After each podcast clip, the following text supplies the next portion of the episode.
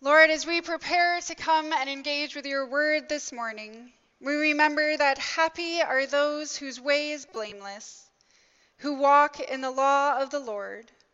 Happy are those who keep his decrees, who seek him with their whole heart, who also do no wrong but walk in his ways. You have commanded your precepts to be kept diligently. We pray that our ways may be steadfast in keeping your statutes. We pray that your Spirit may make this true for us today and every day. Amen. So this morning, we come to our last morning in Ezra Nehemiah. And we're going to be reading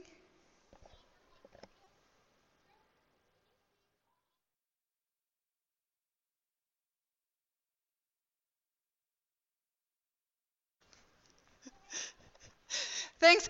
I saw there was something weird on the screen, but I was too far away. So thanks, Stephanie, for managing that. So this morning, we're going to pick up on the last verse of Nehemiah chapter 9, and then we'll be reading chapter 10, verses 28 through 39. Nehemiah chapter 9, verse 38. Because of all this, we make a firm agreement in writing, and on that sealed document are inscribed the names of our officials, our Levites, and our priests. Chapter 10, verse 28. The rest of the people, the Levites, the gatekeepers, the singers, the temple servants, and all who have separated themselves from the peoples of the lands, to adhere to the law of God their sons, their daughters, all who have knowledge and understanding, join with their kin, their nobles, and enter into a curse and an oath to walk in God's law, which was given by Moses, the servant of God, and to observe and do all the commandments of the Lord our Lord, and his ordinances and his statutes. We will not give our daughters to the peoples of the land or take their daughters for our sons. And if the peoples of the land bring in merchandise or any grain on the Sabbath day to sell, we will not buy it from them on the Sabbath or on a holy day. We will forego the crops of the seventh year and the exaction of every debt. We also lay on ourselves the obligation to charge ourselves yearly one third of a shekel for the service of the house of our God, for the rows of bread, the regular grain offering, the regular burnt offering, the Sabbaths, the new moons, the appointed festivals, the sacred donations, and the sin offerings to make atonement for Israel, and for all the work of the house of our God.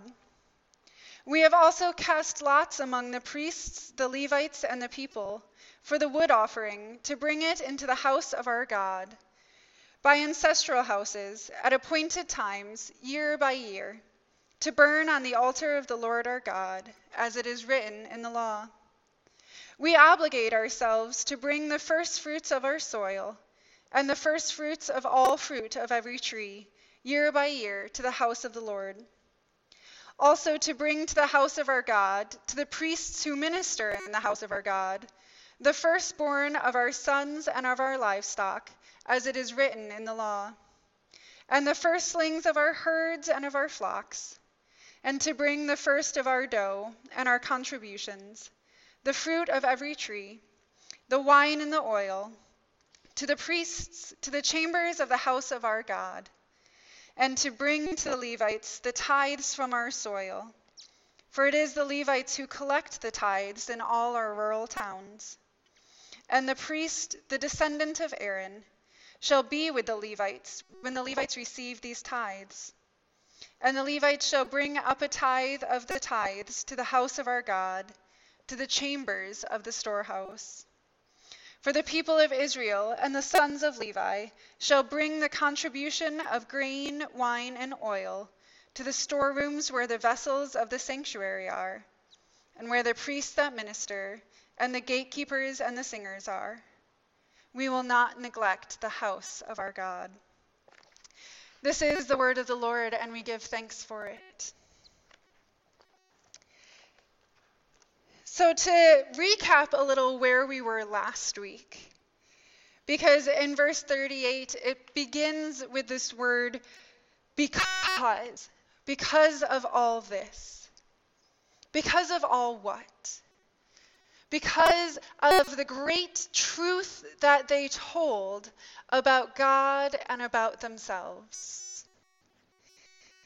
If you were with us last week, you'll hopefully remember that we talked about the story of God's relationship with his people and how it is important for us as God's children as well to take times where we remember our history with God.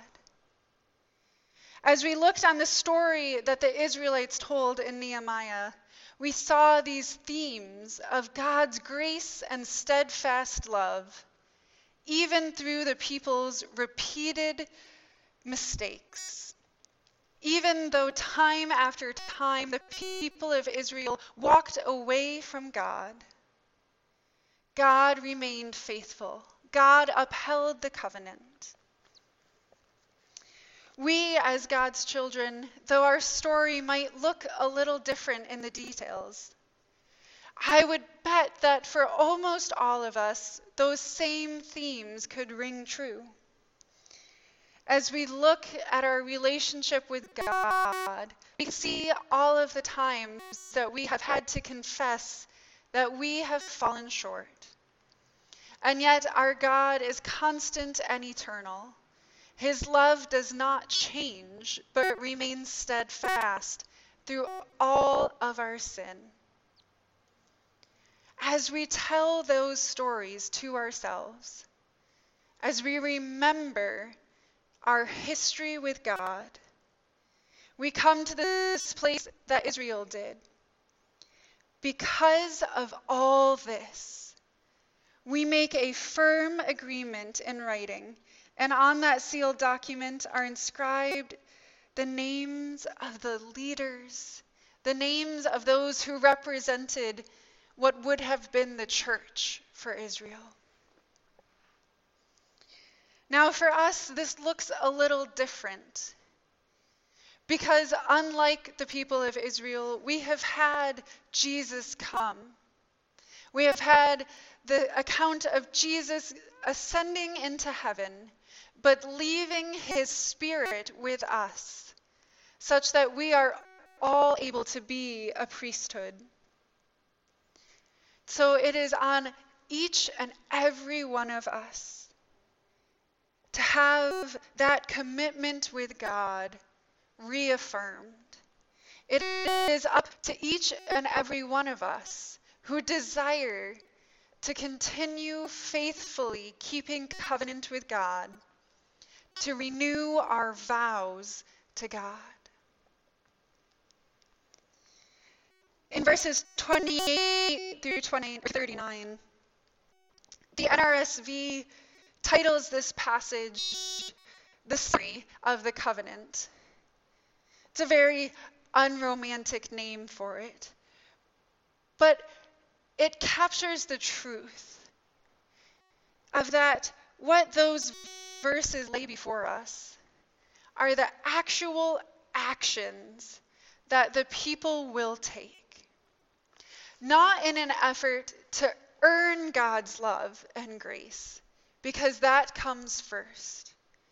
But to respond to God's love and grace, to say, God has kept covenant with us, and we desire to keep trying to be faithful to that same covenant. And here is what it looks like. On a daily basis, how do we seek to keep covenant with God? If we were to think about this today, that same work lays before us. Take the greatness of our relationship with God. To take the amazing truth of God's steadfast love. To let it transform our hearts such that we desire to respond to God. And then we say, what does that look like? I've noticed a trend amongst my friends that as they get married, I see wedding ceremonies that more and more have the traditional vows, but then the bride and the groom will also share their own vows. They'll take the truth of what marriage is, of what that covenant is, and they'll apply it to their own unique relationship. It's often humorous and speaks to their history together. Perhaps they jokingly say, Who will do the dishes? Who will vacuum the floor? But the point is that they have taken this big idea of marriage, of covenanting to each other, and they have ascribed to it very practical daily tasks through which they're going to seek to show each other that they are still committed to that covenant. Those tasks don't come first and they don't make a marriage, but they are ways to show that they are still committed. As Christians, we are called to take this big idea of being God's chosen people, God's children, and we are called to ascribe to that big idea the daily tasks that we, as the church and as disciples of Christ, are going to hold ourselves accountable to, to show that we are still committed to this relationship with God. That we seek to continually renew our vows to God because we know through Scripture and through the sacraments of baptism and communion that God continually renews his vows with us. His Spirit testifies in our hearts that God still loves us, still desires to be in relationship with us. So, how do we respond? For us as Christians, this is a twofold task. Each of us as individuals has been called by God. Each have our own unique history with God. We have our own areas of strength and weakness. And so it is up to each of us as individuals to say, how we desire to show our commitment to God. Whether it be reading scripture more, setting aside a time for daily prayer, engaging in acts of service, or being more honest in our times of confession. Whatever it is, it is up to us to identify how we want to respond to God's love. And the beauty of God's love is that even when we stumble, even when we fail to uphold that commitment, God is willing to grant us forgiveness. God is willing to let us renew our vows and try again. God calls us as individuals, but God also calls us as a church. And so we, as a church community, also share that task of taking this big idea of relationship with God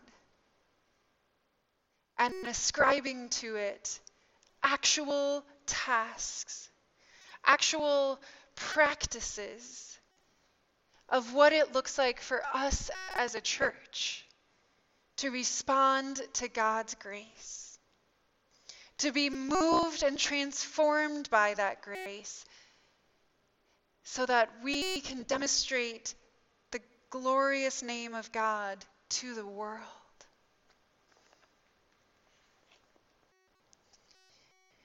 Trinity Church has the opportunity right now to say, what does this look like? How do we respond to God's grace? How do we answer that call to be on mission for God? COVID-19 pandemic has made some parts of ministry harder. And we certainly grieve and lament the loss of life, the loss of health. But we also pause as a church to look at what new opportunities might come, to renew our commitment to God, but to say, perhaps in this new season, our commitment might look different. The ways that we show our love to God and our neighbor can take on new form.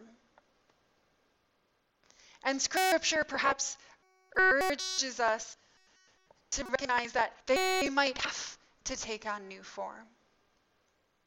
To faithfully respond to God's love in this season might look different. Are we, as Christ Community Church, up to the task of applying the truth of our relationship with God to our current situation? Of being imaginative in what it looks like to build God's kingdom, to go and make disciples, to proclaim his name to the ends of the earth? Are we going to be faithful in showing up and doing the work of building our relationship with God, even as new distractions and temptations cross our path.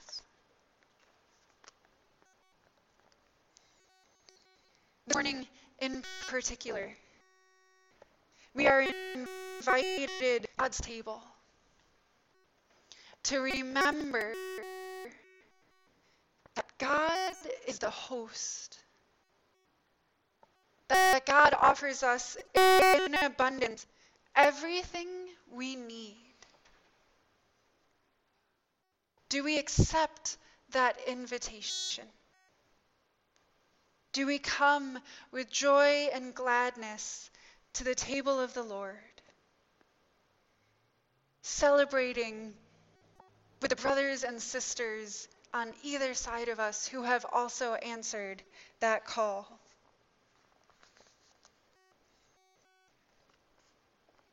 Beloved, in the Lord Jesus Christ, the Holy Supper that we are about to celebrate is a feast of remembrance, of communion, and of hope. We come in remembrance that our Lord Jesus Christ was sent of the Father into the world to assume our flesh and blood and to fulfill for us all obedience to the divine law, even to the bitter and shameful death of the cross.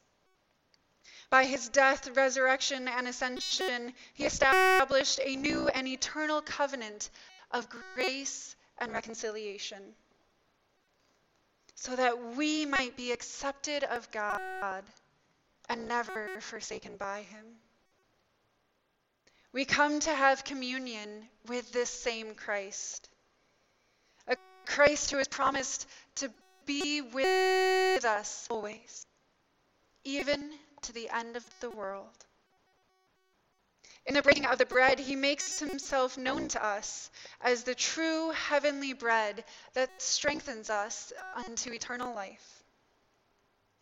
In the cup of blessing, he comes to us as the vine, whom we must abide if we are to bear fruit. We come in hope, believing that this bread and this cup are a pledge and foretaste of the feast of love of which we shall partake when his kingdom has fully come.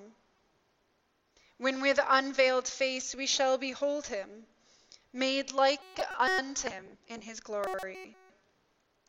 Since by his death, resurrection, and ascension, Christ has obtained for us the life giving Spirit, who unites us all in one body, so are we to receive the supper in true love mindful of the communion of the saints. We acclaim you, holy God, glorious in power. Mighty works reveal your wisdom and love. You formed us in your own image, giving the whole world into our care, so that in obedience to you, our Creator, we might rule and serve all your creatures. When our disobedience took us far from you, you did not abandon us to the power of death. In your mercy, you came to our help, so that in seeking you, we might find you. Again and again, you called us into covenant with you, and through the prophets, you taught us to hope for salvation. Almighty God, you love the world so much that in the fullness of time you sent your only Son to be our Savior. Incarnate by the Holy Spirit, born of the Virgin Mary, he lived as one of us, yet was without sin. To poor he proclaimed the good news of salvation, to prisoners freedom, to the sorrowful joy. To fulfill your purpose, he gave himself up to death and rising from the grave, destroyed death and made the whole creation new. That we might live no longer for ourselves, but for him who died and rose for us. God sent the Holy Spirit, God's first gift of all who believe, to complete God's work in the world, to bring fulfillment to fulfillment the sanctification of all when the hour had come for him to be glorified by you, his heavenly Father. Having loved his own who were in the world, he loved them to the end. At supper with them, he took bread, and after giving thanks to you, his heavenly Father, he broke it and gave it to his disciples, saying, Take, eat. This is my body, which is given for you. Do this for the remembrance of me. After supper, he took the cup, saying, This cup is the new covenant, the renewal of vows, sealed in my blood, shed for you and for all the forgiveness of your sins. Whenever you drink it, do it in remembrance of me. Holy God, we now celebrate this memorial of our redemption, recalling Christ's death and his descent among the dead, proclaiming his resurrection and ascension to your right hand, awaiting his coming in glory, and offering to you from the gifts you have given us, this bread and this cup, we praise you and we bless you. We give thanks to you and we pray to you, Lord our God. Together, we proclaim our faith as signed and sealed in this sacrament. And I invite you to repeat after me Christ has died, Christ is risen. Christ will come again. We come not because we ought, but because we may. Not because we are righteous, but because we are penitent. Not because we are strong, but because we are weak. Not because we are whole, but because we are broken.